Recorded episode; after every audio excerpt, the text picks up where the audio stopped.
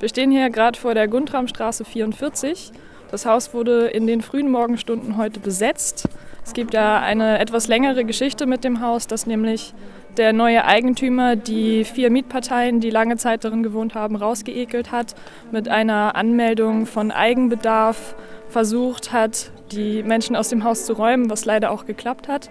Er will dann das Haus selbst bewohnen. Es ist ein fünfstöckiges Haus. Teilweise möchte er es wohl auch für seine Familie zur Verfügung stellen. Das sind allerdings nicht so viele Menschen.